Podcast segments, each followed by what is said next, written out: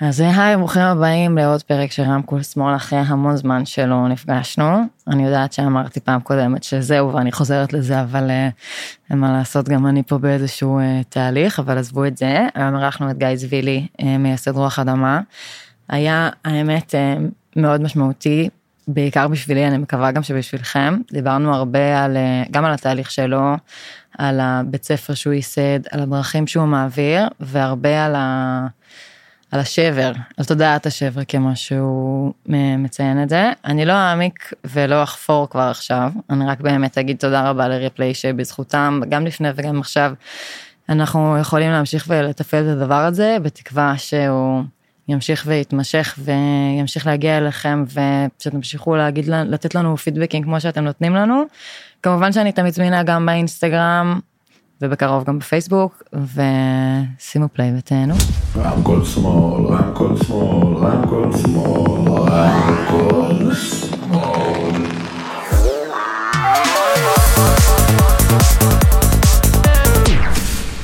אז אה, ברוכים הבאים, השבים, לעוד פרק של רמקול שמאל. אפשר להגיד אפילו שזה מרגיש לי כמו הפרק הראשון. אחרי אה, באמת המון זמן שלא היינו כאן, היום הרביעי בינואר, יום חמישי, השעה היא 12 ושלוש דקות, כאן אליה, אם לא זיהיתם את הקול שלי, ואיתי גיא זבילי, היי גיא. שלום שלום. תודה רבה שבאת. איזה כיף להיות פה. איך הייתה הנסיעה? היה כיף, קשה לי קצת אה, עניין של תל אביב, אני רגיל למושב ולסוסים, אבל uh, באתי עם לב פתוח ובאהבה. כן, אני מודה לך על זה. אז uh, כמו תמיד לפני שאני אתחיל, בוא תספר לנו עליך קצת. זה מעניין שבתור אחד שמדבר די הרבה, השאלות האלה הכי ישירות ואינטימיות, ספר לנו על עצמך, זה דווקא הדבר שיוצר הכי הרבה רעידות. אז אני ככה אספר על זה יותר בהיבט המציאותי, פחות הפנימי בשלב הראשון. יאללה, לך על זה. אני אבא לארבע בנות. יש לי חווה של סוסים מיניאטוריים, שזה תחביב אה, כבר 17-18 שנים. מאז שאני קטן אני ילד של סוסים. ו... עד לא מזמן גם התעסקתי בניהול מטעי זיתים בנגב, משהו כמו 15 שנה. הפרחנו את הנגב יחד עם קיבוץ רביבים ושדה בוקר, אבל זה משהו שבשנה האחרונה מתגלה כיותר ויותר כלא כלכלי, אז לצערי אה, פרשתי מזה.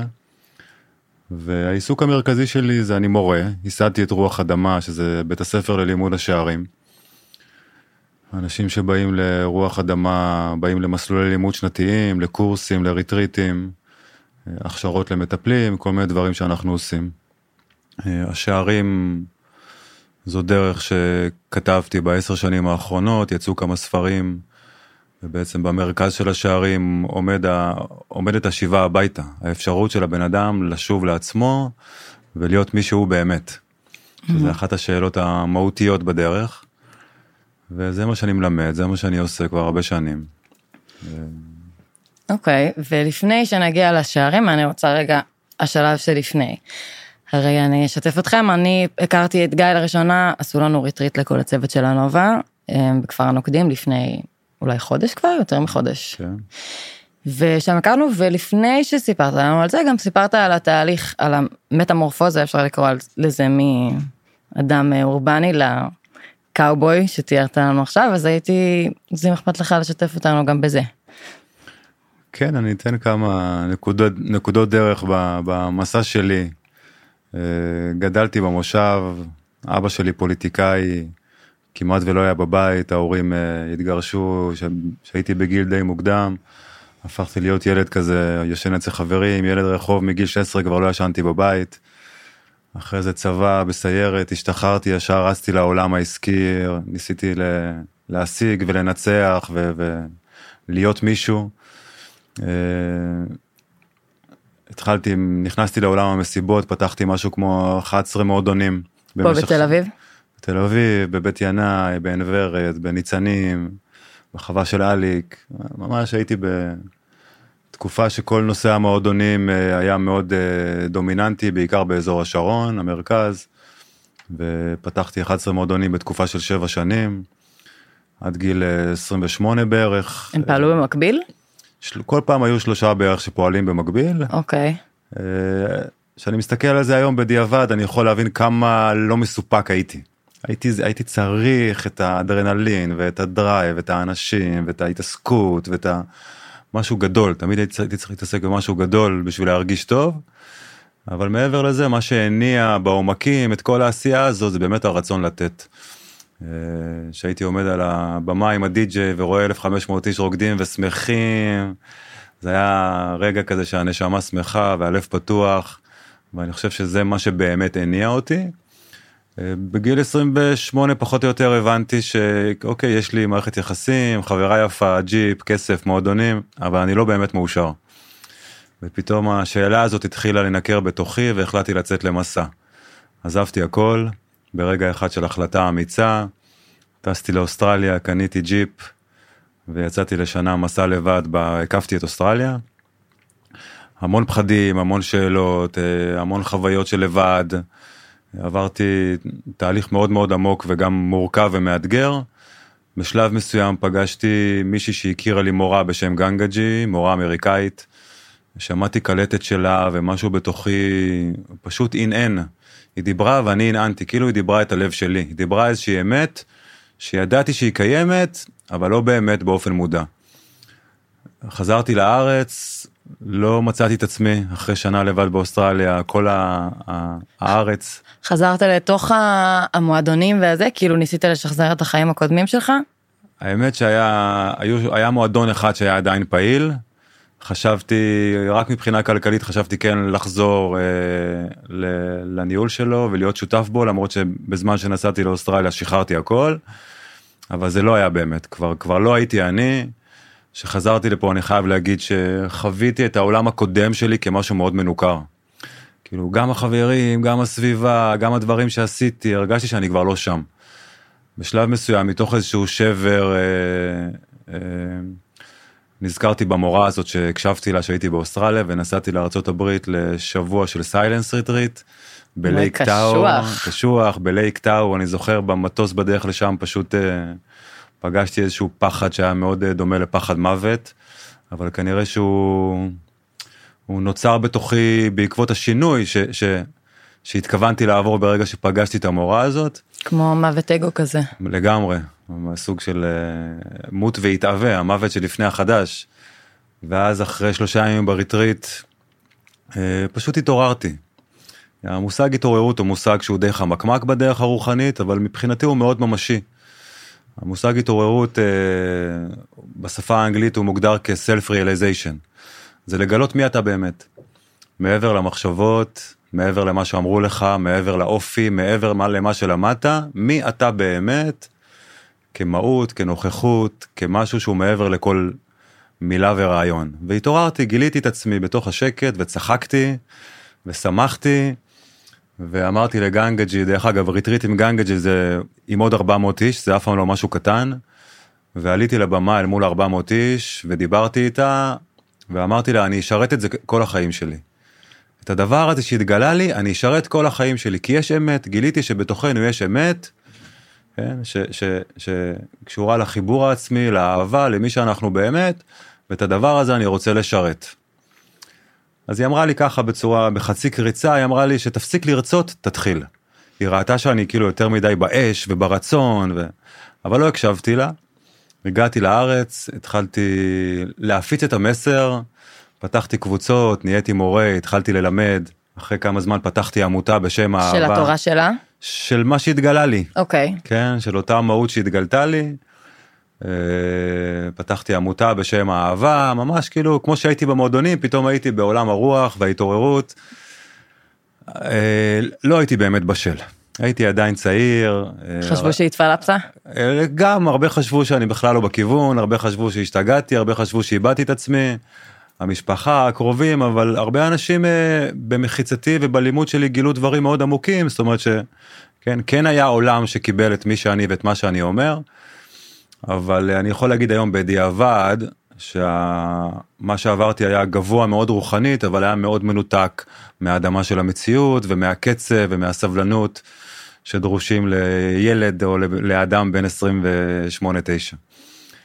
אה, עברתי משבר מאוד גדול ברגע שגיליתי שאני אה, יש פער בין הרוח שבי לבין האדמה שבי ואז התחלתי בעצם להתחבר יותר לאדמה, התחתנתי, נולדו לי ארבע בנות, הקמתי את המטעי זיתים בנגב, הקמתי את החווה, כל מה שקרה היה קשור מאוד לאדמה, והייתי די רחוק ממה שהגדרתי כעולם הרוח, בגילאים האלה עד גיל 40. וואלה. כן, ממש עשר שנים, כמעט ולא כתבתי, כמעט ולא הרציתי, כמעט היה ממש גם משהו פנימי, הרגשתי איזושהי חוויית גלות. ממש כאילו אה, הרוח סילקה אותי מהעולם הפנימי, ואמרה לי קודם כל, תכה שורשים, ואז ברגע שתהיה מספיק באדמה, תוכל עוד פעם להתעופף ולהביא את מה שאתה אמור להביא לעולם. וזה באמת מה שקרה. אני, אני חושבת שזה פשוט... אה, אה, נפש רוחנית בגישה יזמית. העשייה הקודמת, שזה לא זה רוח אה, וחומר, זה לא בהכרח אה, נפגש. תמשיך, סליחה. לגמרי. יש את נקודת המפגש, כן? אחרי זה הוקם רוח אדמה כבית כן. הספר. זאת אומרת שמצאתי כן. את נקודת המפגש בין הרוח הגבוהה של הנשמה שלי, שהיא כמהה לגבהים ולשמיים ולאור ולאהבה ולאחדות, לבין היזם שאני שקשור יותר לעולם העשייה לבין האדמה המציאותית שקשורה לפרנסה לבית כן. ל, לתנועה בקצב הנכון הנקודה נקודת המפגש הזאת קיימת. והדרך מובילה אותנו אליה אבל זה לא קורה ב-day one זה תהליך שהוא לוקח אה, הרבה שנים. אז אני אחזור לגיל 40 אה, אה, חוויתי איזושהי חוויה מאוד עמוקה שהבנתי שאני יכול כבר אה, אה, בשפה שלי לחזור לעומקים של עולם הרוח. ובאמת סידרתי לי איזושהי פינה בחווה וחזרתי לכתוב, משהו בנביאה הפנימית שלי בהשראה התחיל להתעורר שוב, ואז התחילו להיכתב השערים. במשך שנים כתבתי, הוצאתי ספרים, פתחתי קבוצות, הקמתי את הבית ספר, ממש זה היה מסע שמאחד את הרוח והאדמה. ו-12 שנה מהיום, היום אני פחות או יותר בן 52. ו- וזהו, ואני חושב שבשם זה אנחנו כאן. אה. כן, בין היתר. אז אה, קודם כל החבורה שלכם, הצוות שאני לפחות נחשפתי אליו, אנשים אה, צבעוניים ומהממים, וגם בדיוק מי שהייתי מדמיינת שיעבירו חומרים כאלה, ואני מתכוונת לזה בצד הטוב ביותר. והשאלה שלי גם, כשדיברת גם אז וגם עכשיו, קצת עולה לי המילה גורו. אתה מגדיר את עצמך כגורו? אתה מתחבר ל... ל... למילה הזאת? אני מורה. אבל מה ההבדל? כן, ב... אני, אני, אני אגע בזה, כן? כי זה, זה היבט מעניין. הרבה פעמים גורו זה בהודו.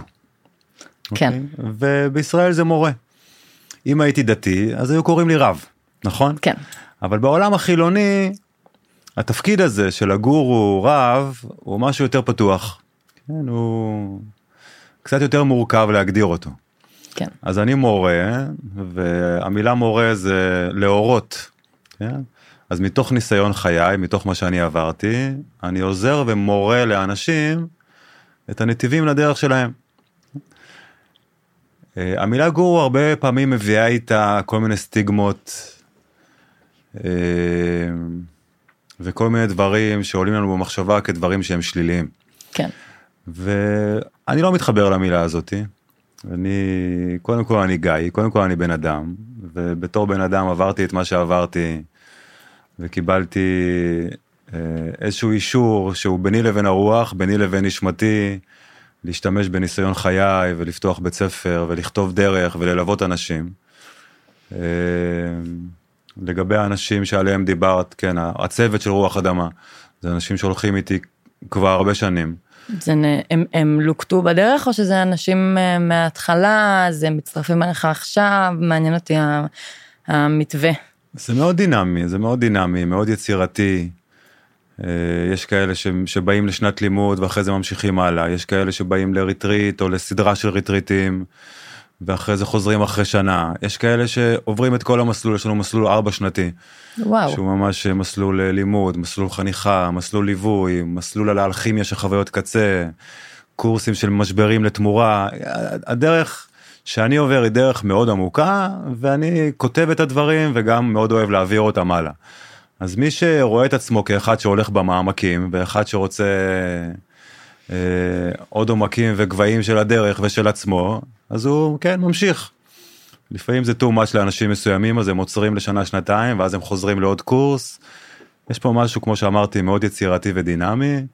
מה שאני מביא זה בדרך כלל לאנשים שהם, אה, אני קורא להם הוותיקים של הדרך הפנימית, זה פחות ניו אייג'י, פחות מתאים לקהל שהוא בתחילת דרכו, למרות שעכשיו אה, החיבור הזה עם קהילת נובה מביא אותי להרבה מחשבות חדשות, ופתאום אני מרגיש אה, מאוד, מאוד מעניין אותי להנגיש את מה שעברתי ואת הידע שכתבתי ואת השערים ואת הידע של המשברים. להנגיש את זה אה, דווקא לקהל הזה יותר צעיר ברובו למרות שיש חלק גם יותר כן. גדולים. ולמצוא את הדרך גם דרך השפה וגם דרך הקורסים וגם דרך הריטריטים.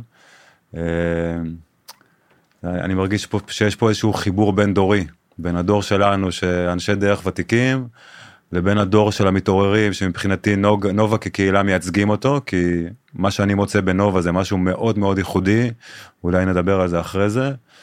זה כאילו נאספו בתוך קהילה אחת אה, אלפי צעירים שיש להם את אותה שפה ואת אותה מוזיקה ואת אותה קריאה מהפכנית לשינוי ואת אותו רצון לאהבה זה משהו שהוא די נדיר. זה לא אצל כולם. אם אני מסתכל על הדור שלכם או על הדור שלנו ואהבת אז אני יכול להגיד שאלה שהם uh, מתעוררים וכמהים לאהבה ואמת ושינוי זה לא כולם. זה אנשים שננגעו בדבר הזה. בטראנס. לא רק טראנס, סתם. כן, הטראנס זה אחד הביטויים של הדבר. כן. אמ, אז יש לי עוד שאלה. אתה עברת דרך עם עצמך, שיכול להיות שהיא הכי נכונה לך בעולם, ואגב הייתי שואלת את זה כל אדם שהוא מוביל איזה דרך. באיזה שלב ואיך אתה מגיע למסקנה שמה שאתה מרגיש וחווה הוא נכון לאחרים והוא ברמה שצריך להעביר אותו ככה שהוא נכון באיזושהי רמה אוניברסלית. כן. קודם זה כל, כזה אני... קצת אה, מי שמך לא בקטע רע אבל באמת אה, לגמרי לגמרי קודם כל השאלה הזאת באה ממקום נכון וראוי שכל אחד שמעביר משהו השאלה הזאת תפעם בו בצורה כלשהי רק על מנת שהוא יהיה ערני ולא ייפול בגאווה. כן? אז אני יכול להגיד שנפלתי מספיק בעבר. כן? Okay. אוקיי. נפלתי והתרסקתי מספיק בעבר שעשיתי דברים שהיו פחות קרובים למה שאני אה, בשל ומוכן לעשות בזמן נתון וזה חלק מהדרך של כל אחד של כל יוצר של כל מורה של כל מטפל שהוא אה, אה, נועד להביא את, תביעת נשמתו לעולם אז הנפילות בדרך זה, זה השיעורים שלו וזה המקום שבו הוא, המקומות שבהם הוא לומד ומת, ומתפתח. אז אני רווי משברים לא סתם אני, הרבה מהתכנים שלי הם קשורים לתקופות חשוכות ולליווי אנשים בתקופות משבר ולריפוי, כי, כי זה בא מתוך, זה נחקק בדם שלי ובדרך שלי. אה, יש רגעים בדרך שאת מקבלת את האישור הפנימי. אני לא צריך שאף אחד ישים אותי ואף אחד לא ייתן לי אישור. יש, יש לי את השיח הפנימי עם אותה מהות נשמתית בתוכי שמכוון את דרכי ו... וברגעים מסוימים בתוך הדרך אני יודע לקבל את האישור לדבר וברגע שאני עושה צעד שהרבה פעמים הוא נעשה ונשמע אני מרגיש שזה איזשהו משהו שאני רוצה לתת להעביר והרבה פעמים אני שומע אוקיי תעשה. זה מה שאתה מרגיש זה מה שאתה רוצה תעשה. אל תחכה להיות בידיעה מוחלטת. גם אם יש קצת ספק זה בסדר. גם אם זה טיפה מפחיד זה בסדר. תעשה את הצעד ותשמע. לא חייבים לעשות צעד גדול. התחלתי עם קבוצה של שלושה אנשים במשך שלוש שנים. שלוש שנים היית איתם. במשך שלוש שנים לימדתי שלושה אנשים. ואחרי זה עשיתי חברותא רק לגברים ואחרי זה פתאום קבוצת חניכה ואחרי זה נפתח הבית ספר. יש פה תהליך שהוא רק בגלגול הזה הוא משהו כמו 12 שנים בגלגול הקודם של גיל 27 גם עברתי שנתיים שלוש עם התפקיד מקום הזה של המנחה מלווה מורה. ושדרך מתפתחת בצורה איטית ואורגנית אז כן אז יש שם משהו נכון שדרך מתפתחת בצורה מהירה מתוך איזשהו מפץ אז הרבה פעמים הנפילה מחכה איפשהו שם בהמשך הדרך וזה גם חלק מהדרך גם הנפילה שמחכה זה חלק מהדרך. אז היום אני לא זקוק לאישור אני יש לי את הידיעה הפנימית שלי את מה שכתבתי יש בזה גם רובד שהוא מאוד אישי ויש בזה גם רובד שמשותף שאני מלמד את השערים. אני מלמד את אותם מרחבי הוויה שקיימים בכל נפש. אם את תשבי עכשיו לשיעור של השערים או לסדרת מפגשים, את תביני שמה שאני מעביר, מה שאני מלמד, אני מלמד אותך על הפנימיות שלך. הפנימיות שלך, יש בה היבטים משותפים, שהם משותפים לכל נפש ולכל נשמה ולכל גוף, ויש לה היבטים ייחודיים אינדיבידואליים. אף אחד לא יכול לקחת את מי שאת כאינדיבידואל. אף אחד, אף אחד לא דומה לך כאופי, כאיכויות נפש, כ, כ, כן, הרבה דברים שהם ייחודיים. אבל כולנו בני אדם וכולנו הוויה אנושית, ובתוך ההוויה האנושית יש גם מרחבים משותפים, כמו שבטבע יש מרחבים משותפים של אדמה, אוויר, מים, רוח, ככה גם בתוכנו. וזכיתי לכתוב את המרחבים המשותפים האלה. ואותם אני מלמד, וככה אנשים לומדים על עצמם, וככה הם מתפתחים בדרך האינדיבידואלית שלהם, ויש אה, ריקוד מאוד יפה בתוך הדרך הפנימית, שהוא מצד אחד האינדיבידואל, האישי, הייחודי, מי שאני כדמות, כ, כבן אדם ש, שחי בנסיבות חיים מסוימות, לבין אותה, אותם שערים, אותה מהות משותפת שהיא קיימת בכל אחד מאיתנו אה, אה, בגלל מי שאנחנו באמת כ, כבן אדם. אז המערכת יחסים הזאת היא דבר שאנחנו חוקרים וזה דבר שאני מלמד. אני יכולה להתחבר לזה, אני מזדהה לזה גם בנקודה ש... אני הרבה פעמים מרגישה שאנשים הם לא באמת אה, יצורים כאלה מסובכים ברמה הפסיכולוגית.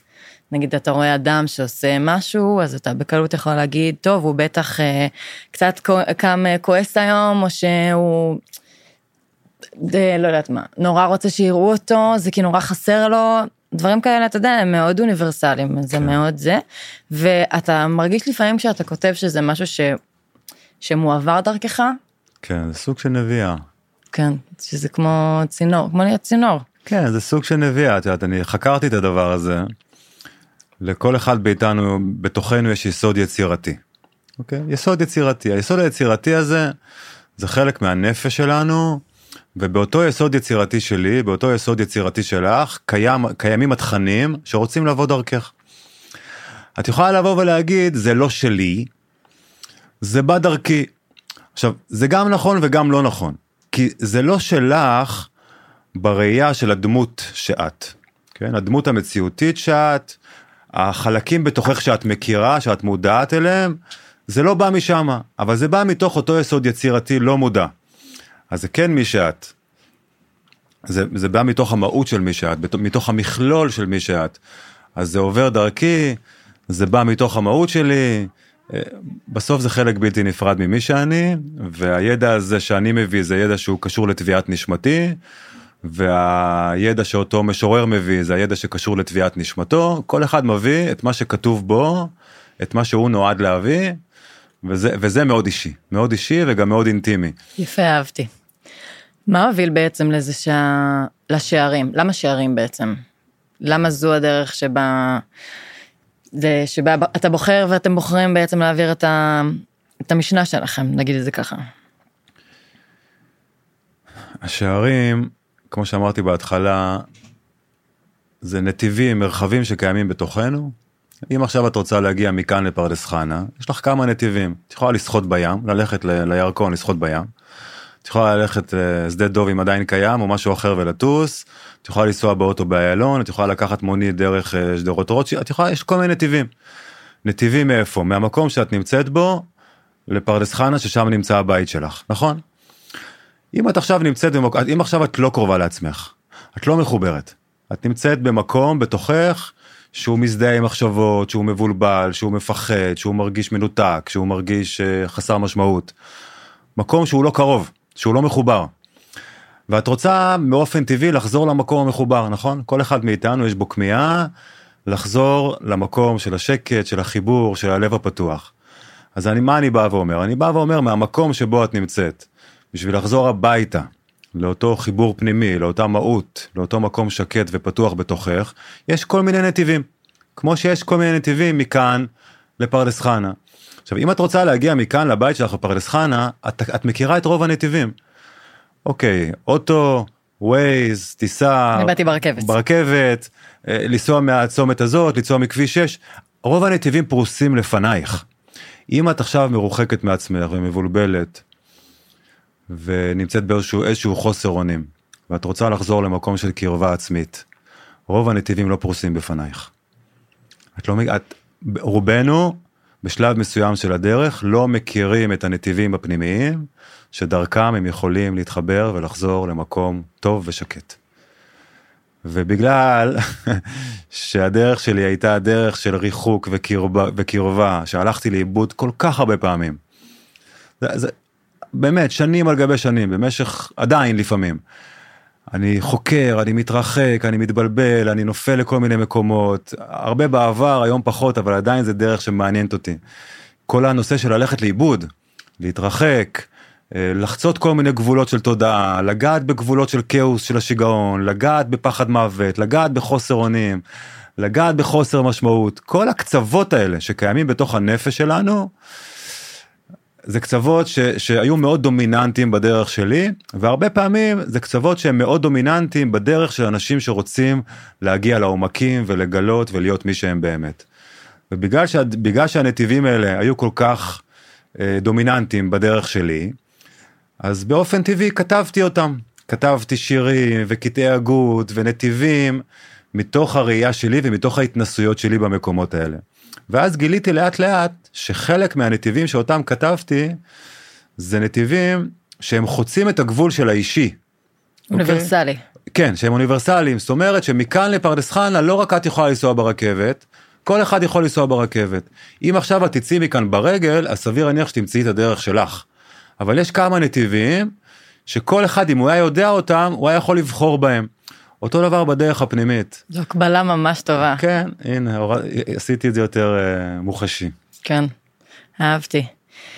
אז uh, בוא תספר לנו קצת, יש את שער הכמיהה, שזאת מילה שאני שמה לב שאתה mm. אומר אותה הרבה, את שער האמון ואת שער הכניעה, גם כתבתי את זה שאני לא אשכח. אז יש גם uh, סיבה שזה הסדר? כי הרי עוברים דרכם, ועכשיו שדיברת גם דמיינתי ממש כמו שערים אה, עתיקים כאלה, שהם עגולים, שאני עוברת דרכם במין איזה מסע, זה יכול להיות מעגלי, זה יכול להיות ישר. כן, כן. זה נכון, זה יכול להיות מעגלי, זה יכול להיות ישר, זה יכול להיות ספירלי. הסדר שקיים הוא קיים רק לטובת התרגול. אוקיי? אוקיי. כשאני מדבר על השערים כמרחבים שקיימים בתוכנו, יש כמה נקודות מבט שניתן להתייחס אליהם. התרגול זה רק אחד מהם, זאת אומרת אני יכול ללמד אותך איזשהו תרגול, כמו שיש תרגול של מדיטציה ותרגול של יוגה, אני יכול ללמד אותך איזשהו תרגול, שברגע שאת מרגישה רחוקה, את מבצעת את התרגול הזה ואת ממש עוברת בין השערים כמו ללכת ברגל מכאן לכאן לכאן. כן. אוקיי? שזה הצד, הצד שקשור יותר לאדמה ולתרגול של השערים. זה כיוון אחד, אבל מעבר לזה, יש גם לשערים את ההיבט היותר פתוח, בגלל שזה נוגע בהוויה שלנו ובנפש שלנו, השע... השערים קיימים בתוכנו. כן? ואת יכולה לשוטט בהם, ואת יכולה לרקוד בהם, ואת יכולה לראות אותם, ואת יכולה ללכת לאיבוד בהם, זאת אומרת זה משהו שברגע שאת לומדת ועובדת עם השערים, את מגלה שזה כמעט, ו... כמעט ואין סופי, כן? זה, זה נוגע בכל מיני היבטים של ההוויה שלך. אז אה, כן, הלימוד של השערים הוא מאוד מגוון, הוא דרך מוזיקה ודרך תרגול ודרך חקירה של טקסטים ודרך אה, התבוננות פנימית. לפעמים אני נותן, אני נותן לאנשים טקסט ונותן להם איזשהו תרגיל והם יוצאים לגן או יוצאים לאיזה חצי שעה עם עצמם והם מתרגלים מעבר באיזשהו שער. כן, זה, זה, אתה יודע, בהתחלה היה לי פחד שאני אקנה לאנשים שיטה.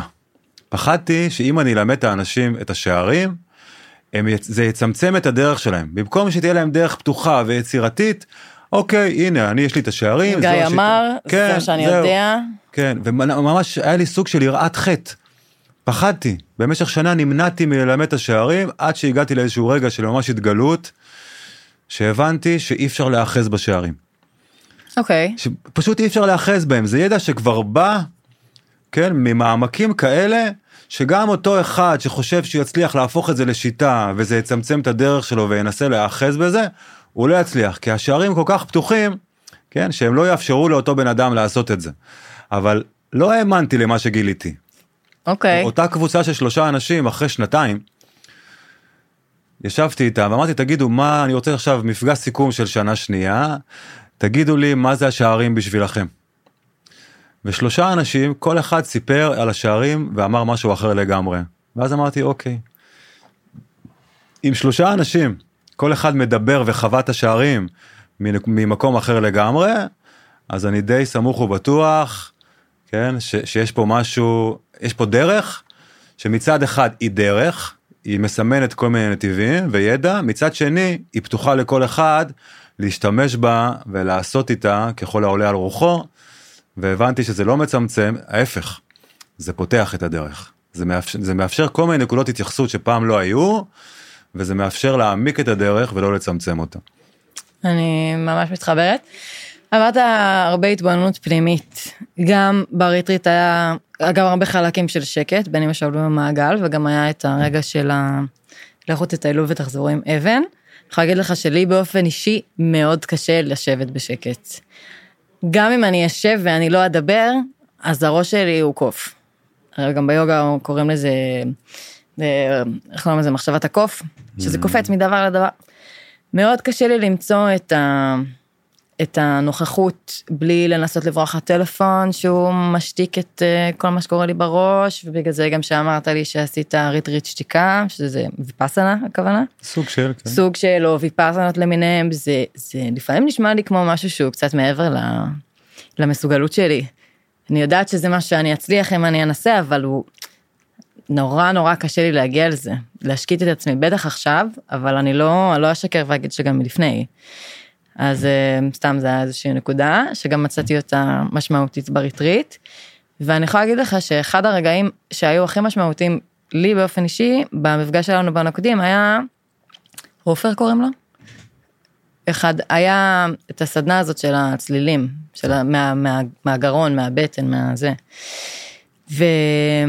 עשינו שם כל מיני תדרים, וזה יכול להיות קצת uh, מצחיק, אם אני נכנסת לזה מנקודת מבט שהיא יותר uh, צינית, שאני נגיד מסתכלת, ואני אומרת, מה עובר על, ה, על האיפים האלה, יושבים פה כן. ומוציאים uh, כל מיני צלילים וקולות, אבל uh, מאוד באתי בעמוד uh, מתמסר, כמו שדיברנו מקודם, וזה... זה ריגש אותי וזה פתח בי כל מיני דברים גם הנשימות המהירות קצת כמו ריברטינג, uh, זה עשה לי דברים מדהימים בגוף. אז uh, זה גם, זה, זה דברים שהגיעו מהאנשים שהצטרפו אליך, זה דברים שנבנו ככה ביחד. מעניין אותי גם, כי יש איתך עוד מורים, כן. אבל אתה הראש של הדבר הזה, אז זה... אחד, ה, אחד הדברים שגורמים לי את האושר הכי גדול, זה לראות תלמידים שלי נותנים את המתנה שלהם. כן, יש לנו פעם בשנה אה, סוף שבוע של השראה, שאנחנו עושים תהליך של ארבעה ימים ברוח אדמה עם כל המסלולים, עם כל התלמידים, ואז ביום חמישי אנחנו פותחים את המרחב, בדרך כלל אנחנו עושים את זה ביער רפיות, פותחים את המרחב לעוד איזה 100 איש, והמאה אנשים באים לסוף שבוע ואני לא עושה כלום, אני עושה מפגש ביום, ואת כל הסוף השבוע עושים התלמידים שעברו את השנה ברוח אדמה. אחד מעביר את היוגה ואחד הדמיון מודרך ואחד המסע ביער ואחד המדיטציה כל אחד מביא את מה שהוא טוב בו את מה שהוא אוהב לעשות ברוח השערים כמשהו מאוד פתוח לא כמשהו מצמצם ו- וזה פשוט גורם לי אושר מאוד גדול. הדרך הפנימית אפשר להסתכל עליה פנימה והחוצה כי היא לא רק פנימה. יש את הדרך של בין האדם לבין עצמו הריפוי העצמי, להגיע, להצליח למגיע למקום ששקט, להגיע, להצליח להגיע למקום שמרפא את הפצעים והגשמה, לה, להרגיש טוב עם עצמי. והנתיב השני זה הנתיב של להביא את מי שאני לעולם. עכשיו זה לכאורה שני נתיבים אבל לא באמת כי הם תלויים וקשורים אחד לשני. אז אני יכול לפעמים להגיע עם עצמי למקום מאוד מחובר, מאוד שקט, טוב לי בחיים, אבל אני לא באמת אה, תחת איזשהו מעטה של הגשמה מציאותית. אני לא מביא את המתנה שלי, אני לא משמיע את הקול שלי, אני, העולם הוא קצת משהו שהוא זר לי ומנוכר לי, אני שומר את מה שהשגתי רק לי. ויש את אלה שהם מצליחים גם לעבור תהליך אישי וגם לצאת עם זה אה, לעולם. אז בריטריטים ובכל אה, הזדמנות שאני יכול, אני נותן לאותם אנשים שעוברים תהליכים ברוח אדמה, אלה כמובן שבשלים לדבר. אה, הרבה פעמים אני נותן להם איזושהי דחיפה לתוך המים, למי שיותר קשה לו, יש כאלה שיותר קל להם. ופשוט לעשות את הדבר שהם אה, אה, יודעים לעשות. לגבי הקוף, לגבי המחשבות, לגבי הראש. ה mind, כן, הראש, לא משנה איך נגדיר את אותו, את אותה ישות שמייצרת מחשבות, זה התפקיד שלה. התפקיד שלה זה לייצר מחשבות מציאותיות, לחפש דברים הגיוניים, להגיד לך מה נכון לעשות ומה לא נכון לעשות, לשפוט, לבקר, כן, מלא דפוסי חשיבה שקיימים בתוך התודעה, ו, ואותה ישות כראש, כ mind, התפקיד שלהם זה לייצר את כל המציאויות שמושתתות על מחשבות. אבל זו רק איכות אחת שלנו, זה לא מי שאנחנו. יש את הגוף שלך, שהגוף מרגיש, הגוף חש, בגוף יש, יש, יש אנרגיות, וכמו שאת אומרת, את עושה איזושהי סדנת קול או סדנת תנועה, ופתאום את חווה את עצמך הרבה יותר קרובה לגוף שלך, מאשר לאותה מציאות מחשבתית, זאת אומרת יש איזשהו shift, שתשומת הלב שלך פתאום היא יותר בגוף, בגלל שבגוף מתעוררים כל מיני רגשות ותחושות ודברים יותר עמוקים, אז הרבה יותר קל לך להרגיש ולהזדהות עם הגוף. אז יש את הראש, יש את הגוף רגש, והאיכות השלישית שלנו זו המהות הרוחנית. המהות הרוחנית היא מעבר לגוף, והיא מעבר למהות המציאותית של הראש, היא מעבר לישות המציאותית של הראש. היא קשורה לנשמה, היא קשורה לנוכחות, היא קשורה לאותו יסוד יצירתי שדיברנו עליו לפני זה, היא קשורה לכל העולם הלא מודע, לגוף את מודעת, למחשבות בראש ברגע נתון אם תתני להם תשומת לב את תהיי מודעת אליהם. אבל יש בתוכך המון דברים, עולם ומלואו, שאת לא מודעת אליו. והעולם הזה נפתח בפנייך כמענה לתהליך. אם את, בדיוק, אם את מוכנה לעבור תהליך, לא משנה אם זה בסדנת קול, או לצאת למצוא אבן במדבר, או להצטרף לקורס לשלושה חודשים, או לצאת לויפאסנה, או ללכת לבד לים ולהתבונן פנימה, זה לא משנה כרגע מה סדר הגודל התהליך, מה הכיוון שלו ואיפה הוא, הוא מתבצע. עצם הכוונה להסתכל פנימה, לשאול, לחקור, לעבור תהליך, כן? זה מאפשר לך להיכנס לאותה מציאות נסתרת, לאותם רבדים שאת לא מכירה, אבל הם עדיין בלתי נפרדים ממי שאת, וההתגלות שלהם וההתבוננות בהם, והאפשרות לעבוד איתם ולהרגיש אותם ולראות אותם, זה, זו המהות של המסע הפנימי. זה הפנימה של המסע הפנימי. כן. עכשיו לאט לאט אנחנו לומדים לתת פחות תשומת לב למציאות המחשבתית שעושה לנו רעש ומרחיקה אותנו, ולתת יותר תשומת לב למציאות הפיזית רגשית, ואנחנו לומדים גם לתת פחות תשומת לב גם למציאות המחשבתית, גם לפיזית רגשית, ויותר למציאות הפנימית רוחנית. כן. ובשביל הדבר הזה הרבה פעמים אנחנו צריכים הכוונה, אנחנו צריכים לימוד, אנחנו צריכים נתיבים. כמו שאני למדתי אצל אנשים ודרך אנשים ודרך ספרים ודרך קורסים, פתחו אנשים אחרים עם ניסיון, פתחו עבורי את הנתיבים האלה. אז זה מה שאנחנו עושים היום, פותחים עבור האחרים את הנתיבים האלה, לא עושים את זה במקומם, רק מורים להם את הדרך. כל אחד בסוף צריך לעשות את זה לבד. כן. זאת אומרת, גם אם אני הולכת לים אה, ומצליחה להיות מרוכזת שלוש דקות, עד שאני אברח שוב לטלפון, או מתקשרים אליי, או שומעת מוזיקה, או פינג פונג מסיח את דעתי, זה עדיף על אה, לא, לא, אני לא אצליח, לא, לא, אני לא זה. כל רגע של היזכרות יש לו ערך. כל רגע שאת שמה את עצמך במרכז, ואת יוצאת מהאני והעולם. כן, אני הרבה פעמים מלמד את זה כשני מרחבי חיים, שני מעגלי חיים. אני לא אכנס לעומק של הלימוד הזה, למרות שזה לימוד די פשוט. יש את מעגל החיים את והעולם. אוקיי. Okay. הטלפון זה את והעולם, רוב המחשבות זה את והעולם. רוב ההתעסקויות זה את והעולם, האנשים האחרים, התפקידים, הנסיבות, המציאויות. זה מעגל חיים. ויש את המעגל חיים אני ועצמי. אני ועצמי זה הגוף, זה הרגש, זה הרצונות, זה התחושות, זה החקירה הפנימית, זה הגילויים, זה כל, כל מיני דברים שקשורים לעולם הפנימי שלי.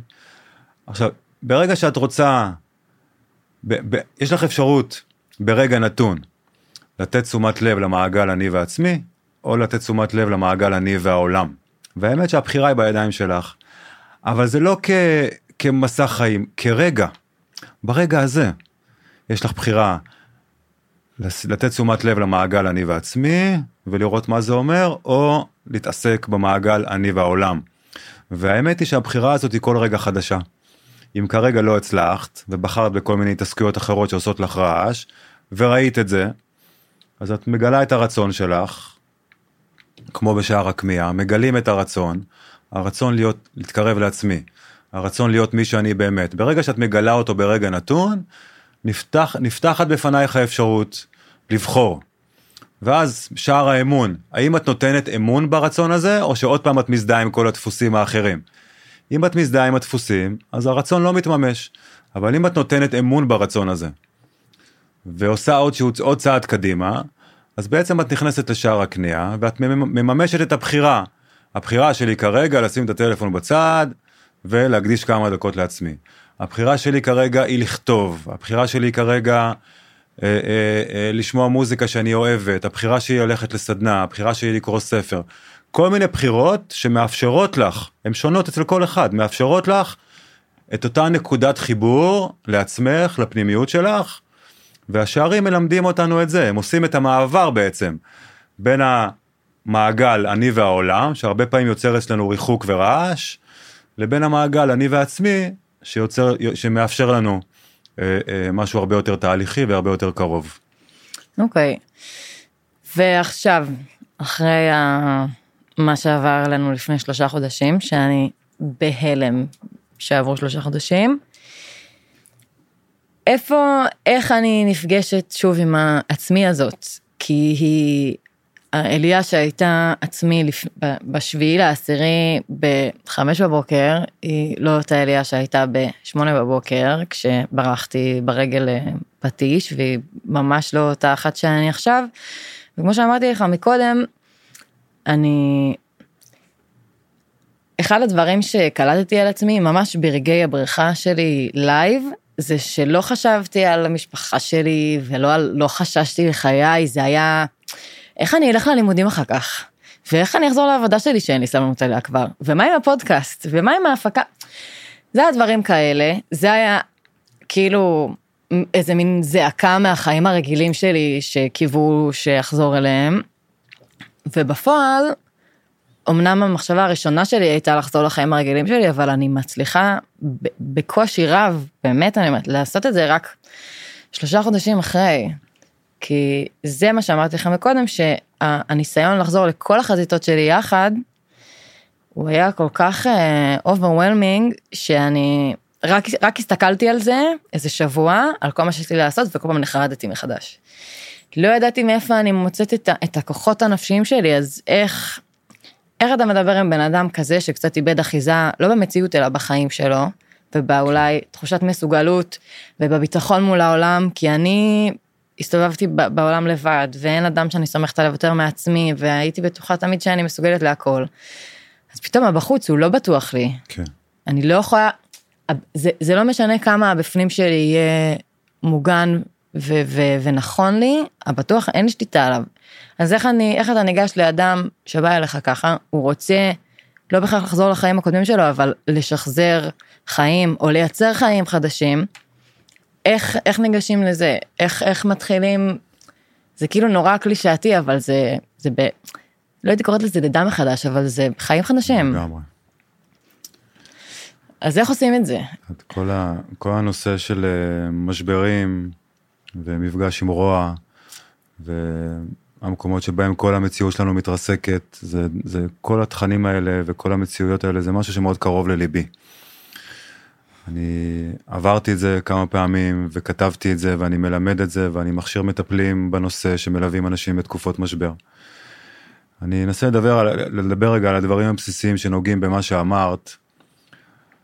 ואני אגיד קודם כל, את לא אמורה. את לא אמורה אחרי שבר כזה להיות מסוגלת לחזור למציאות כמו שאת חושבת, או כמו שאומרים, או כמו שאני לא יודע. את לא אמורה. יש דרך. ממשבר לתמורה יש דרך. מהתרסקות ליצירת החדש יש דרך. והדרך הזאת זה מסע. והוא אישי אצל כל אחד וכל אחת, והדבר הראשון שמאפשר את המסע הזה, זה להבין את מה שאמרתי. להבין שברגע שהחיים שלנו מתרסקים, ובטח אחרי מפגש עם רוע קטלני ברמות שאין יותר מילים לדבר, כן? קודם כל אף אחד לא יחזור להיות מי שהוא היה, הוא יעבור תהליך, הוא ישתנה, והוא יחזור להיות יותר ממי שהוא היה, כי זה טבע הדברים. זה טבע הדברים. אנחנו נשברים, אנחנו מתרסקים, המציאויות נשברות, אנחנו משת... עוברים שינוי, ובעקבות השינוי אנחנו מגלים כוחות נפש, אנחנו מוצאים בתוכנו רצונות חדשים, אנחנו מגלים דברים בעצמנו שלא ידענו, ואנחנו בעצם הופכים להיות האני החדש שנולד מתוך, ה, ה, מתוך ההתרסקות של הישן, כן? כמו עוף החול. אה, איך שטיינר הגדיר את זה פעם, מות והתהווה, אנחנו מתים. עכשיו, מה מת? מה מת? כן? כל תפיסת המציאות, המציאות שלי מתה. פעם החיים היו בטוחים עבורי, היום החיים לא, לא, לא בטוחים עבורי. פעם חשבתי שאני יכול להתעלות לגבהים של האור והאהבה בקלות, ופתאום אני רואה שאני מפחד בכלל ללכת לשם, אולי הדבר הזה בכלל היה שקרי. כן? פעם חשבתי שאני אמיץ, ופתאום אני רואה שאני פחדן. פעם חשבתי על עצמי דברים מסוימים, ופתאום הדברים האלה לא קיימים. כל הזהות העצמית, כל תפיסת העצמי התרסקה בעקבות האירוע הזה. תפיסת העצמי התרסקה. בהיבט האנושי יש פה אובדן. איבדנו את עצמנו. איבדת כן. את עצמך. כן, זה גם אבל שלא... הוא בכל הגוף שלי, אני לא נתקלתי בדבר הזה מעולם. ואיבדתי אנשים קרובים בנסיבות, אה, נסיבות טובות נגיד לזה, זקנה ונסיבות פחות טובות, וזה משהו שאני כן. לעתים לא יודעת לשאת אותו. כן, אני יכול להבין את זה. האובדן, אובדן העצמי, הוא הדבר המשמעותי במשבר. אנחנו מאבדים אנשים, אלוהים ישמור, כן? קורים דברים לידינו, כאב, נפרדות, צעקה, אבל בעומק של המשבר, הדבר שהכי מערער אותנו, זה לא הדבר שקורה לאחר, זה החוויה שלנו של האובדן עצמי. אנחנו פתאום חווים חוסר משמעות, אנחנו לא יודעים מי אנחנו, אנחנו לא, לא יודעים אם אנחנו, אנחנו לא יודעים אם נהיה מסוגלים לחזור לתפקיד, לתפקוד מציאותי. את יודעת, בריטריט האחרון בנאות סמדר הגיע בחור, אחרי חודשיים, והוא בא, והוא דיבר בהתחלה את הספק שהוא לא יודע אם הוא יצליח לחזור ולהרגיש טוב. זה היה הספק שלו, אני לא יודע אם אני, אם אני יכול לחזור ולהרגיש טוב אחרי מה שעברתי. ואני יכול להגיד לך שביום הרביעי הוא דיבר בסיכום עם דמעות בעיניים ועם לב פתוח, והוא אומר עכשיו אני מאמין. הוא עבר תהליך של ארבעה ימים, הוא נגע במה שהוא היה צריך לגעת, הוא שם כמה דברים בצד, ופשוט הלב שלו נפתח. וחלק מהעבודה עם אנשים במשבר זה להזכיר להם ולהראות להם שיש בתוכם עדיין את הטוב. כי אנחנו, באובדן העצמי אנחנו גם מאבדים את האמון בטוב, אנחנו מאבדים את הרצון לעשות ולחיות ולשנות והרבה פעמים אנחנו, אנחנו מאבדים את הבחירה, כל מיני דברים שעשו לך טוב, את כבר לא עושה אותם, כבר אין לך כוח לבחור בהם. כוחות הנפש שלנו מתערערים, ובעומק של הדבר אנחנו חווים אובדן עצמי. הרבה מהתהליך זה בחודשים הראשונים, זה לאפשר לאותו אחד שעבר את המשבר, זה דרך הצעדים הקטנים, זה להיזכר בטוב. פשוט להיזכר בטוב. זה קורה בריטריטים, זה קורה בתהליכים, זה קורה בקורסים, ואני רוצה להגיד לך, את לא אמורה בשלב הזה של המסע שלך עם מה שעברת, לחזור לאיזושהי מסוגלות, לאיזשהו תפקוד מציאותי מעבר למה שאת עכשיו. ואם את תדחפי את עצמך בשם המציאות, בשם הסדר החברתי, בשם הצריך, בשם ההורים שלך, בשביל להראות שאת יכולה, אם את תדחפי את עצמך למקומות האלה, אז יהיה לך פחות מגע עם אותם דברים שאת אמורה לעבור בתוך השבר הזה. אז הדבר הראשון שאני יכול לשים כאן אחרי, ה... אחרי ה... מה ששאלת, זו הלגיטימציה העצמית. לגיטימציה עצמית לא לעשות, לגיטימציה עצמית להרגיש אבל, לגיטימציה עצמית לא להרגיש. אצל הרבה אנשים הלב נסגר, הם לא מרגישים אחרי זה. תיתנו לזה לגיטימציה, זה בסדר. זה חלק מדפוסי ההגנה של הנפש. אל תשפטו את עצמכם. אל תחשבו שמשהו לא בסדר, זה לא נכון. הקול הביקורתי, הקול השופט, זה קול שגורם איסורים מיותרים. אל תשפטו את עצמכם, אל תקשיבו לאנשים ששופטים אתכם. הכל בסדר, עברתם משהו נורא, הגוף והנפש יודעים לעבור את הדבר הזה וכל גוף וכל נפש עוברים את זה בסדר שלהם, בדרך שלהם ובזמן שלהם. תחבקו את עצמכם, תיתנו לגיטימציה לגוף ולנפש שלכם. אל תחשבו שמשהו לא בסדר בכם, כי אז אתם תסבלו סתם. כן, אם יש משהו שאני מדגישה, בעיקר לעצמי וגם להרבה אנשים, כל אחד תפס את הפינה שלו כרגע, נכנס למחילה. ואם משהו שאני עושה עכשיו זה אני, אני לא שופטת אף אחד ובטח לא את עצמי. כי גם בפרק הקודם שהקלטתי, אמרתי, הנה, אני חזקה, אני בסדר, אני יציבה, וזה כאילו כשהייתי כאן ודיברתי עם נועה, המטפלת שאירחתי, לא הרגשתי שזה לוקח ממני כל כך הרבה כוחות נפשיים, ואחרי זה לא הייתי מסוגלת. כמה פעמים דיברתי איתך שנקבע וזה לא התממש, רציתי, באמת רציתי, אבל אני, אני במין איזה שלב שאני, יש לי רק את החלק הראשון לספק, גם לעצמי, אין לי את ה... את הלייצר. אז אני, ואני לא שופטת אותי. דווקא זה גם אחרי הרבה תהליכים שדווקא עברתי עם עצמי, בלי קשר לכל התופת הזאת.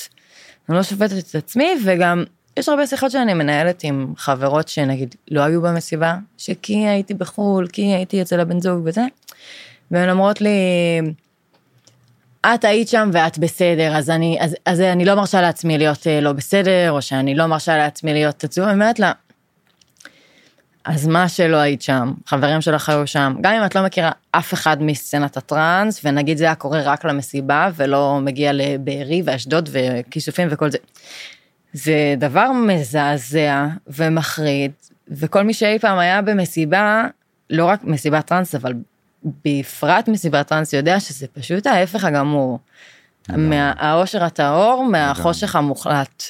לגמרי. אז, אז אני מאוד מתחברת למה שיש לך להגיד, ואני רוצה שתסביר עכשיו גם למי שמאזין, שיהיה לו את הכלי הזה, כשנפגשנו ב... איתך אז במפגשים, אז היה, נכון שדיברת עם אנשים וביקשת מהם, שאלת שאלות ואמרת ואת התחושה זה מעלה בך. וכעס, מה, מה הבסיס שלו, ותנשום לתוכו, כן. אז, אז אני הייתי שמחה שאם תוכל אה, להסביר את זה גם לי וגם למאזינים, כי זה, זה כלי ששירת אותי מאז. כן. אז אה, זהו, אז בבקשה. אני אשמח. קודם כל, אם, אם יהיה לך איזושהי דרך, אני יכול לצרף הקלטה של תרגול, של המעבר בין השערים, של 20 לי. דקות, ותפיצי את זה בפלטפורמה שאת מפיצה את הפודקאסט, ואנשים פשוט מקשיבים להקלטה. ומתחברים לעצמם דרך המעבר בשערים. מה שבעצם עשיתי גם איתך, ואני עושה הרבה פעמים עם אנשים, אני בעצם מאפשר להם דרך אה, הכוונה שאני עושה, להיפרד לרגע מכל המציאות המחשבתית, כן? על ידי זה שאני, מפני, שאני מבקש מהם להפנות את תשומת הלב לגוף. וברגע שאנחנו מפנים את תשומת הלב לגוף והולכים ממה שהגוף מרגיש פנימה, הרבה פעמים לאט לאט אנחנו מרגישים איזשהו שקט, כי אנחנו פחות מזדהים עם, המחש... עם המחשבות ועם כל, עם המצ... ועם כל המציאות שהראש יוצר.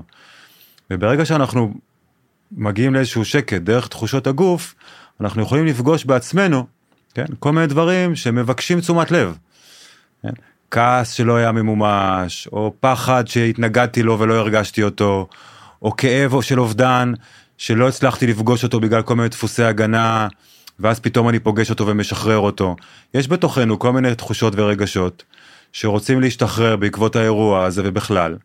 והדרך לשחרר אותם היא הרבה פעמים דרך זה שאנחנו מפנים את תשומת הלב מהראש לגוף והולכים איתם לאט לאט פנימה. ואז משהו משתחרר. אם אנחנו לא משחררים את אותם תחושות ורגשות, אז הרבה פעמים הראש שלנו עובד פול און בגלל הפחד מהרגש, הפחד מהכאב, הפחד שנרגיש משהו ש, שבתוכנו שנהיה חסרי אונים בגללו. אני אומר אל תפחדו להיות חסרי אונים. אל תפחדו לפגוש את מה שיש בגוף שלכם. הנפש מספיק חכמה ויצירתית, אם יש בכם כאב ואתם תיתנו תשומת לב לגוף, הנפש והגוף מספיק חכמים בשביל להפגיש אתכם עם מידת הכאב שאתם יכולים לפגוש, או עם מידת הפחד שאתם יכולים לפגוש. אז אחד מהתרגולים הבסיסיים שקשורים למעבר בין השערים ולקרבה עצמית, זה הרבה פעמים העבודה עם תשומת הלב דרך הגוף. ולגבי הנושא שדיברת של החושך לאור, בתור אחד שחוקר את התודעה של השבר הרבה שנים, יש משהו מאוד uh, ייחודי שדיברתי עליו עם התלמידים שלי בתחילת האירוע הנורא הזה. וזה מרתק אבל זה לפודקאסט בפני עצמו אבל mm-hmm. אני רק אשים את זה כאן. מה שאתם חוויתם בעולם התודעה נקרא uh, מעבר סף של מאיגרא רמא לבירא עמיקתא. מגג גבוה לבור נמוך. זה מעבר סף תודעתי ברגע שהייתם צריכים לחוות את האינטגרציה, ברגע שהשמש הייתה צריכה לזרוח, ברגע שהייתם צריכים לחזור מהמסע הלילי האינדיבידואלי לנקודת חיבור של אחדות ואהבה, ברגע הזה במקום שתחוו את אור האהבה והשמש, חוויתם מחבלים וחושך. מי שחוקר תודעה מבין שהסמליות של האירוע הזה, בלי לשים, בלי להתכחש להיבט האנושי הנוראי, כן, הכאב והאובדן, ויש פה משהו אנושי שהוא כמעט בלתי נסבל, אבל אני שם אותו רק, לרגע בצד ואומר יש פה איזשהו היבט סמלי תודעתי של שלושת אלפים אנשים ביחד חוו את המעבר סף של האיגרא רמא לבירה עמיקתא ורק אני רוצה להגיד לך שמי שחווה את המעבר סף הזה זה נשמות עתיקות. רוב האנשים בעולם לא חווים מעבר סף תודעתי שהוא מעבר בין האור הגבוה לחושך הכי נמוך. כן? רוב האנשים בעולם לא חווים את זה. ושלושת אלפים אנשים חוו את זה באותו זמן. אז אני יכול להגיד לך ששבט נובה וקהילת נובה זה הרבה יותר ממה שמישהו יכול להבין. יש פה קהילה שהסמל ומה שהם מייצגים ומה שהם יביאו לעולם בעתיד, אף אחד לא יכול לדמיין את זה. אבל כמי שמתבונן על זה מהצד ומי שעובד איתכם גם עם הצוות וגם מלווה אתכם וגם בונה תוכנית עבור הניצולים ואני מכיר כרגע אנחנו מלווים תחת לב אחד משהו כמו 250 ניצולים מהמסיבה שכל אחד מהם קיבל מלווה אישי מאצלנו מאותה קהילה של אנשי דרך ותיקים בארץ והרבה מקרים מגיעים אליי ואני עושה supervision למלווים ואני יכול להגיד לך שהצעירים האלה של נובה זה משהו שהוא מתנה ענקית לעולם הזה. והכאב על מה שקרה לכם הוא חוצה גבולות, זה נוראי וזה משהו שאני באופן אישי כל בוקר קם איתו ואני קורא אתכם ואני שומע אתכם ואני רואה דברים שאתם עושים, גם אתם וגם ההפקה, שחייבים ברגע הזה לציין את השותפים והבעלים וההפקה של נובה. הם, הם, הם לקחו פה אחריות והם עושים פה משהו בתמיכה בקהילה מכל הגוונים והצורות, משהו שהוא הירואי, כן? משהו שאי אפשר להבין עד כמה אה, אה, אור ואהבה יש בתוכם שהם מוכנים לעשות ועושים את כל מה שהם עושים, אבל יש פה משהו ייחודי. ולא סתם הקהילה של רוח אדמה אה, ושל הולכי הדרך הוותיקים ראו, רואים את קהילת נובה כדור ההמשך, ולא סתם אנחנו מתחברים אה, בתוכנית שאנחנו עושים ביחד, ואני חושב שיש לנו כאן מסע משותף של עוד הרבה שנים. והאור הייחודי הזה של ילדי צעירי נובה מבחינתי ילדי ילדים צעירים למרות שיש שם כל מיני גילאים אבל רק מתוך הלב האבאי שלי אני אומר את זה. אה, אני אני סמוך ובטוח שאת יודעת אמרו שהעם היהודי הוא עם סגולה. אז שואלים למה העם סגולה? כי הוא מסוגל. לא כי הוא יותר מאחרים כי הוא מסוגל. אז אני אומר שבט נובה זה שבט סגולה. למה? כי הוא מסוגל. כי יש שם אנשים עם נשמה גדולה, יש שם אנשים עם אור גדול, יש שם אנשים עם תפקיד להעיר ולשנות, לייצר התעוררות ושינוי בעולם הזה, ו- ואנחנו נעשה את זה, ואנחנו נצא למסע האמיץ הזה, וקודם כל, כל אחד יעבור את מה שהוא צריך לעבור עם לגיטימציה, ועם חיבוק, ועם תמיכה, ואני קורא מכאן לאותם אנשים שהם לבד, לאותם אנשים שהם אה, בבור הקיומי של עצמם, לאותם אנשים שמפחדים להוציא את הראש מהשמיכה, לאותם, לאותם אנשים שחושבים שאין סיכוי. אני רוצה רגע, רגע, לרגע אחד להחזיק עבורם את נר התקווה ולהגיד לכם, גם אני עברתי את זה. והיו הרבה אנשים שעברו את המחשכים הכי קשים של הדרך הזאתי, ואתם תצמחו מזה, ואתם תגדלו מזה למרות כל הכאב, ויש סיכוי, ויש תקווה, ואל תאבדו את התקווה הזאתי, מה שאתם רואים עכשיו ומה שאתם חווים עכשיו זה לא מה שתחוו מחר, ויגיע הרגע שהנשמה שלכם תפציע ואתם תראו שמה שעברתם זה חלק כואב אמנם, קשה, אבל זה חלק מהמסע שלכם בעולם הזה, ויש מספיק אנשים שמוכנים להושיט פה יד ולהראות לכם את הדרך, אז uh, תבחרו בזה. ואם מישהו לא יודע את הדרך, אז שיפנה למי שצריך לפנות, ו- וייכנס לאתר של לב אחד, וייכנס לקבוצת וואטסאפ ש- ש- של לב אחד ונובה ביחד, ואנחנו נשים לכם מלווה. בקרוב אנחנו עושים תוכנית מלגות, שכל מי שרוצה יכול, יוכל לעבור קורס ברוח אדמה, קורס כתהליך, לגעת בדברים, לרפא את הדברים, לצאת לדרך חדשה. אנחנו ניתן בחירה של שלושה קורסים לכל ניצולי המסיבה. בשלב הראשון ל-40, כי אין לנו תקציב, מקווה שאחרי זה יותר, ותוכלו באמת לעבור תהליך עם הדבר הזה. אז יש הרבה אנשים שמושיטים יד ורוצים לעזור, אני יודע שיש גם הרבה חבר, ניצולים מהמסיבה שעדיין לא מוצאים את עצמם, אבל כן. לאט לאט, והלפיד של כולנו זה לפיד הסבלנות, כי ממשבר לתמורה, מהשבר והאובדן לאור חדש, הלפיד שלנו זה הסבלנות. אז שאנשים לא ימהרו ולא ילחיצו את עצמם ולא יחשבו שהם לא בסדר, יסכימו לעבור תהליך, יהיו סובלניים, ו- ו- והטוב יגיע גם אם לא מרגישים אותו עכשיו. הלוואי, זה משהו שמאוד אני רוצה להאמין בו בכל כולי. האם אני כבר שם אה, לחלוטין? אני לא חושבת. ברגע הזה. כן. תראה, אני, אני מאוד, קודם כל אני מאוד נהנית להקשיב לך, גם נראה לי שהחיים שלך הובילו אותך תמיד לאיזושהי נקודה שבה אתה אחראי, כי יש בך, אחראי ב, גם ב... גם כשהיו לך מועדונים, אז אמנם לא, הפצ, לא הפצת את אה, משנתך הרוחנית, אבל הפצת את הדרך והאמונה שלך ברמה הבליינית, העסקית, היזמית. אז נראה לי שזה גם היו דברים שהובילו אותך לנקודה שאתה נמצא בה כרגע. ואני מאוד רוצה להאמין ש... אף פעם לא חשבתי שהעולם הוא רק אה, פרפרים וסוכריות, אבל... כן. אבל כמו שאמרתי מקודם, הביטחון שלי בי הוא כבר לא מספיק כדי להאמין בעולם החיצוני. ומאז שזה קרה, אז מבחינתי זה תמיד, למרות שהסתברותית זה לא קרה לי לפני, אז מבחינתי זה תמיד יכול לקרות. כן. כל מטוס שעובר, אם בהתחלה הייתי מדמיינת שהוא ממטיר עליי אה, טילים ופצצות בפחד, אז עכשיו אני פשוט מדמיינת את זה כ...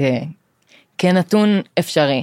כן. אני לא פה כדי להלחיץ אף אחד, פשוט אני מראה גם את הנקודה שלי, ובאמת אני אצטרף למה שגיא אומר, גם כל מי שמעוניין אה, לקחת חלק ו, ובכל התהליך הזה של רוח אדמה וב, ולב אחד וכל מה שאנחנו בקהילת הנובה מנסים לעשות, יש לכם אה, יותר מפלטפורמה אחת לפנות אלינו, גם אם זה אליי באופן אישי באינסטגרם ובקרוב גם בפייסבוק של הרמקול, גם אם זה באינסטגרם ובפייסבוק של הנובה עצמה, גם אה, אנחנו כצוות מאוד נגישים, מאוד מוכרים, תפנו אלינו, נכווין אתכם לרוח אדמה, גם החבר'ה של רוח אדמה הם מאוד מאוד אה, מחכים לכם באיזושהי רמה.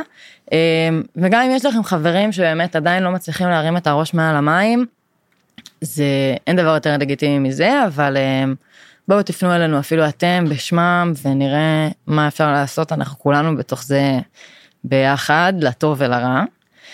ואני אחזור למה שאני שאלתי אותך לפני, אה, ואני רק אסביר את זה קצת יותר. מה שאני התכוונתי אליו שגיא עשה לנו וגם לי באופן אישי אה, ביום השני לדעתי, אני לא זוכרת בדיוק כבר מה שאלת, אבל נראה לי שזה גם מתקשר לזה שעניתי על זה שנעלמה לי תחושת הביטחון בחיים, וגיא אה, לקח אותי, יושיב אותי לידו, והתהליך שאני הרגשתי, אם אני אתן לזה מילה אחת, זה הפשטה. זה מתחושת uh, כעס ונגיד אובדן uh, דרך, אז אמרת לי, אוקיי, ת, תתנקי מזה רגע ותיכנסי יותר, על מה זה יושב. כן. ואז מה שיצא לי, ואני, יש לי דמעות עכשיו, זה, כן. אני פשוט נורא עצובה.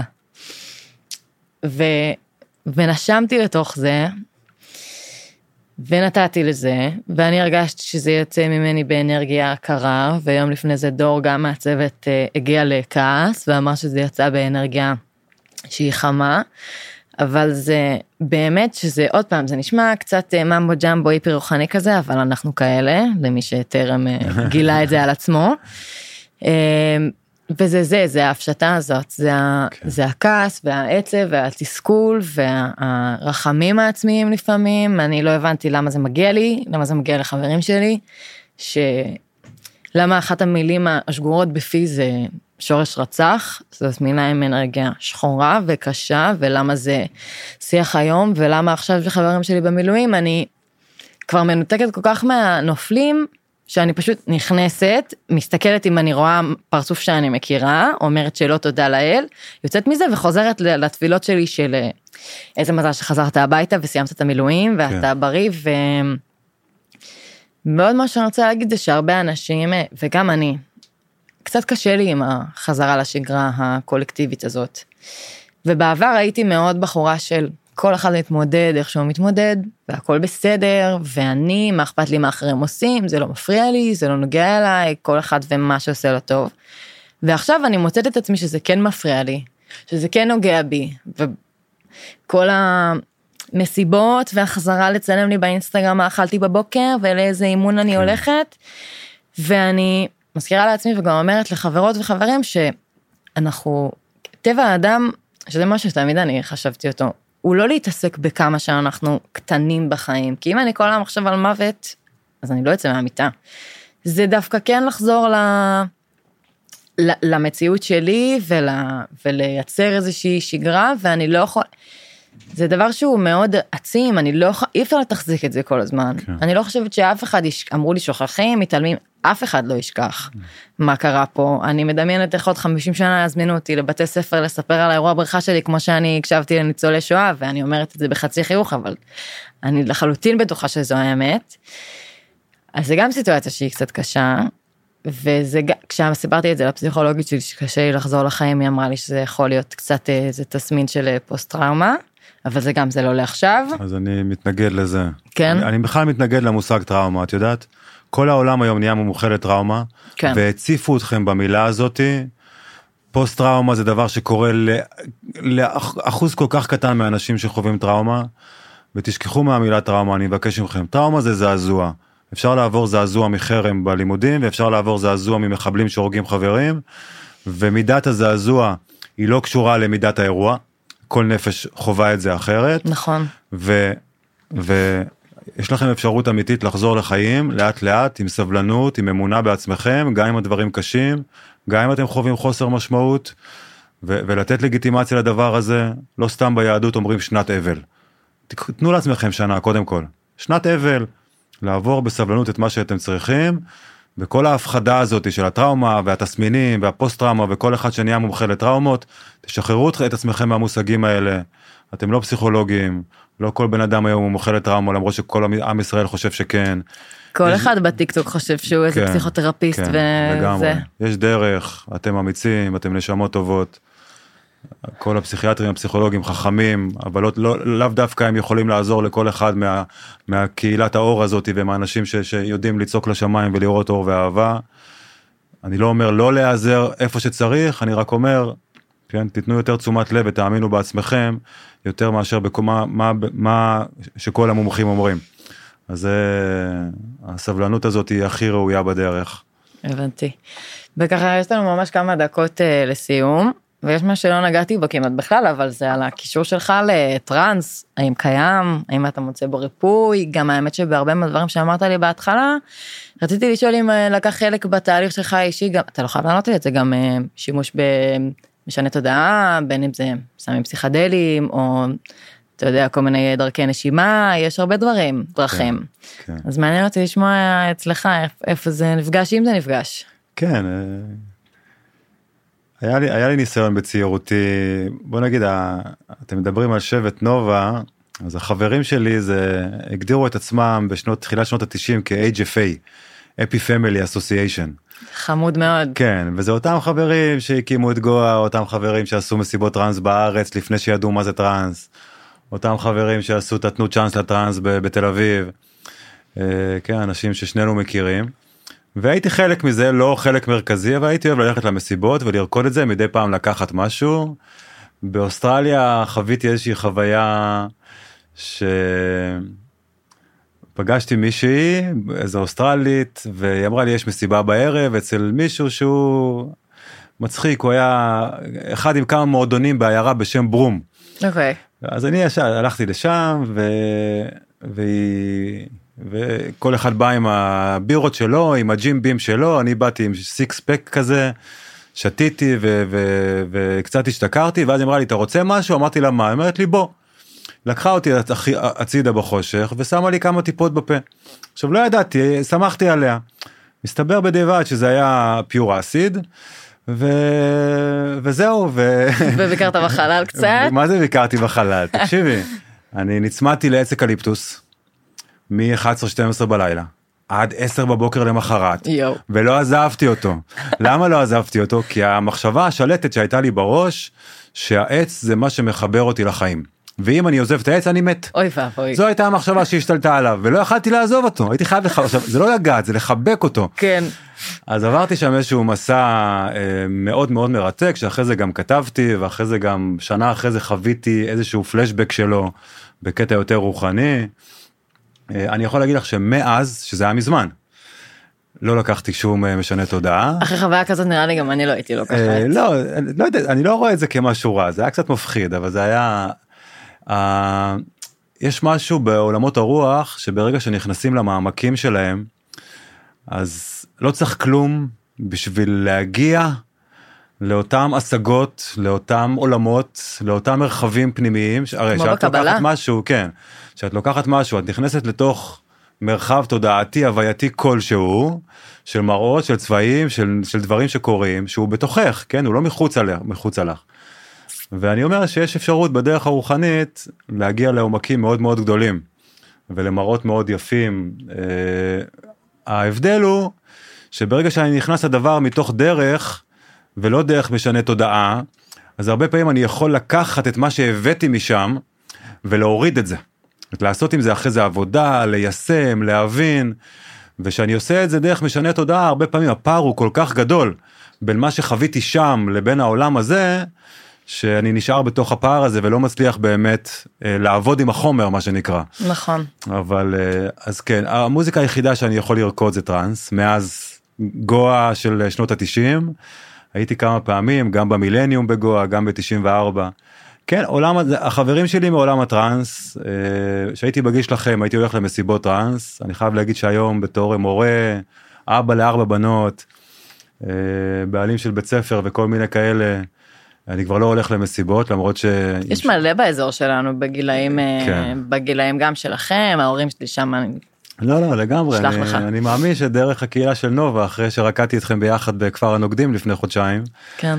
ו- ואני אתחבר שוב ל- ל- לביט הזה אבל אה, כן אני מרגיש שזה שזה היה חלק בלתי נפרד מהחיים שלי היום זה פחות משמעותי אבל דווקא אני מסתכל שאת מדברת טראנס אני מסתכל על, על איזשהו היבט פנימי רוחני של אותם האנשים שאוהבים טראנס. זאת אומרת אני כן מוזיקה כן הדבר עצמו היצירה עצמה אבל יש עוד משהו שהוא שהוא מחבר את אנשי רוח את אנשי הדרך עם אנשי הטראנס. שזה משהו יותר נשמתי יותר פנימי שפעם פעם באה אולי ניגע בו קצת יותר לעומק. בשמחה. אז אה, מילות סיכום, זה הזמן שלך אם אתה רוצה להגיד עוד משהו שלא אמרנו, כי אמרנו הרבה דברים. האמת שיש הרבה דברים כן. שבא לי פתאום לדבר עליהם איתך לטובת אה, לטובת הנשמות היקרות של קהילת נובה. אתה מוזמן, יש לנו עוד כמה אה, דקות. כן לא אני אומר יש הרבה דברים כי, כי בזמן שאנחנו מדברים כל פעם נפתחים כל מיני נתיבים שאומר וואי נכון. פה פה משמעותי להעמיק. אה, יאללה בוא נקבע עוד, אפשר עוד כן. פעם מבחינתי. נתחיל לעשות שיעורים של השערים בפודקאסט לאנשים שרוצים להקשיב לנו. אה, יש אה, השלב הראשוני של מה שקרה היה מאוד יפה אחרי הריסוק הגדול. הרבה אנשים מהקהילה הפנימית התעוררו ויצרו את המרחבים שמאפשרים אה, לעצור את הדימום, אה, לתת לאנשים שעברו את מה שהם עברו להיות ביחד, קצת מוזיקה, קצת סדנאות, קצת אוכל, קצת טבע. זה, זה קרה טבעית, זה קרה כהתפרצות. וזה מדהים כי הרבה מאיתנו, מאנשי הדרך הוותיקים שכבר 10, 20, 30 שנה בתוך העולם הפנימי ובדרך, מטפלים, יוצרים, אנשי מוזיקה, פתאום אנחנו רואים שכל מה שעברנו בדרך מקבל איזשהו אה, ערך, כי יש היום קהילה של אלפי צעירים שזקוקים לנו, ופתאום הדבר הזה התפוצץ ונוצרו המרחבים. אבל היום בדיוק דיברתי עם מנהלת העמותה של אה, נובה, והבנו ביחד שזה השלב הראשוני. זה היה השלב הראשוני, זה מה שהייתם זקוקים בחודשיים שלושה הראשונים, ואני מסתכל על השלב הבא. והשלב הבא הוא כבר חודש לנגד עיניי, ואני חייב להגיד שכבר בנינו אותו עבורכם. השלב הבא זה להתחיל לעבור עם זה תהליך. להתחיל לעבור עם זה תהליך, זה אומר למצוא את הנתיב, את הדרך, לעבור עם זה תהליך מודע של חקירה פנימית, של התבוננות, של ריפוי, לצאת, להתחיל לצאת למסע של כל אחד ואחת מכם בעקבות מה שקרה, מסע של, של שינוי, מסע של ריפוי, מסע של גילוי. אז אה, אה, יש אנשים שעושים את זה עם המטפלים שלהם. ההבדל בין המסע התהליכי שאני מדבר אליו לבין הטיפול הפרטני ש, שרובכם מקבלים, הרבה פעמים כשאני בא למטפל, המטפל מטפל בי. ובעצם אני מוריד מעצמי קצת האחריות לריפוי העצמי. אני מדבר על משהו טיפה שונה. התהליכים הקבוצתיים דווקא, שמאפשרים איזשהו לימוד שקשור לשבר ולהתפתחות ולצמיחה מתוך המקום הזה, הם הרבה פעמים מקנים לנו כלים וידע שאחרי זה אנחנו צריכים לעבוד איתם. אנחנו צריכים להשתמש בהם ולמצוא את הנתיבים שלנו. אז uh, בנינו שלושה קורסים כאלה, שאחד הוא ממשבר לתמורה, אחד נקרא רוח חדשה, uh, ואחד נקרא הבחירה להיות, שזה מאוד קשור למה שאת דיברת לפני זה. הבחירה להיות במקום שאני נמצא בו, למרות התחושת חוסר המימוש, למרות חוסר האונים, למרות הקושי, איך אני נותן לגיטימציה למה שאני עובר, ומשתמש בזה כנתיב פנימי. משתמש בזה כמשהו שיכול, שאני יכול לפגוש את עצמי ולרפא את עצמי לעומק. אז יש שלושה קורסים כאלה שכבר בנינו ברוח אדמה, עשינו אותם בעבר בדרך אחרת, הפעם בדרך יצירתית, התאמנו אותם אה, באמת לניצולים של המסיבה.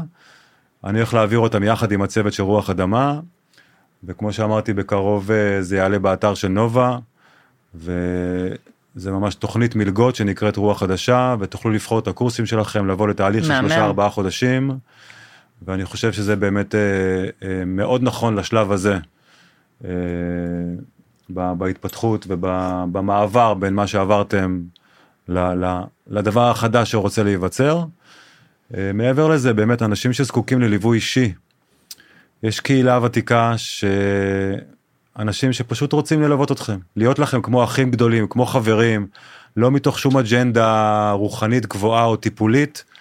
כל אחד מהקהילה שרוצה יכול לקבל מלווה מהקהילה הוותיקה, מהאזור שלו, לדבר איתו, להיפגש איתו, לשתוק איתו, מה שהוא רוצה. כאיזושהי נוכ... נוכחות ולב שיכולים להיות למענכם בשנה הקרובה. 250 חבר'ה כבר קיבלו, יש עוד מלווים אה, שמוכנים לקחת חלק במיזם הזה שנקרא לב אחד. ואם אתם מרגישים שאתם רוצים, אז אה, אה, באמת אה, תמצאו את הדרך להגיע אלינו, ו... ונשמח, כי אני חושב שהחיבור הזה בין הקהילה הוותיקה שעברה דרך, לבין הקהילה היותר צעירה של אה, נובה, זה חיבור שהוא מתנה ענקית, והחיבור הזה גם אני חושב שהוא יבשר איזושהי, איזושהי התעוררות פנימית וחברתית בכלל בישראל. אז זה משהו ש, שהייתי שמח שנלך אליו ביחד. הלוואי, אמן. ונמשיך, ויש תקווה. יש תקווה, אתם מדהימים ויש תקווה, והלב שלי איתכם, ואנחנו נמשיך. תת, תתנו אמון בעצמכם, ולאט לאט סבלנות.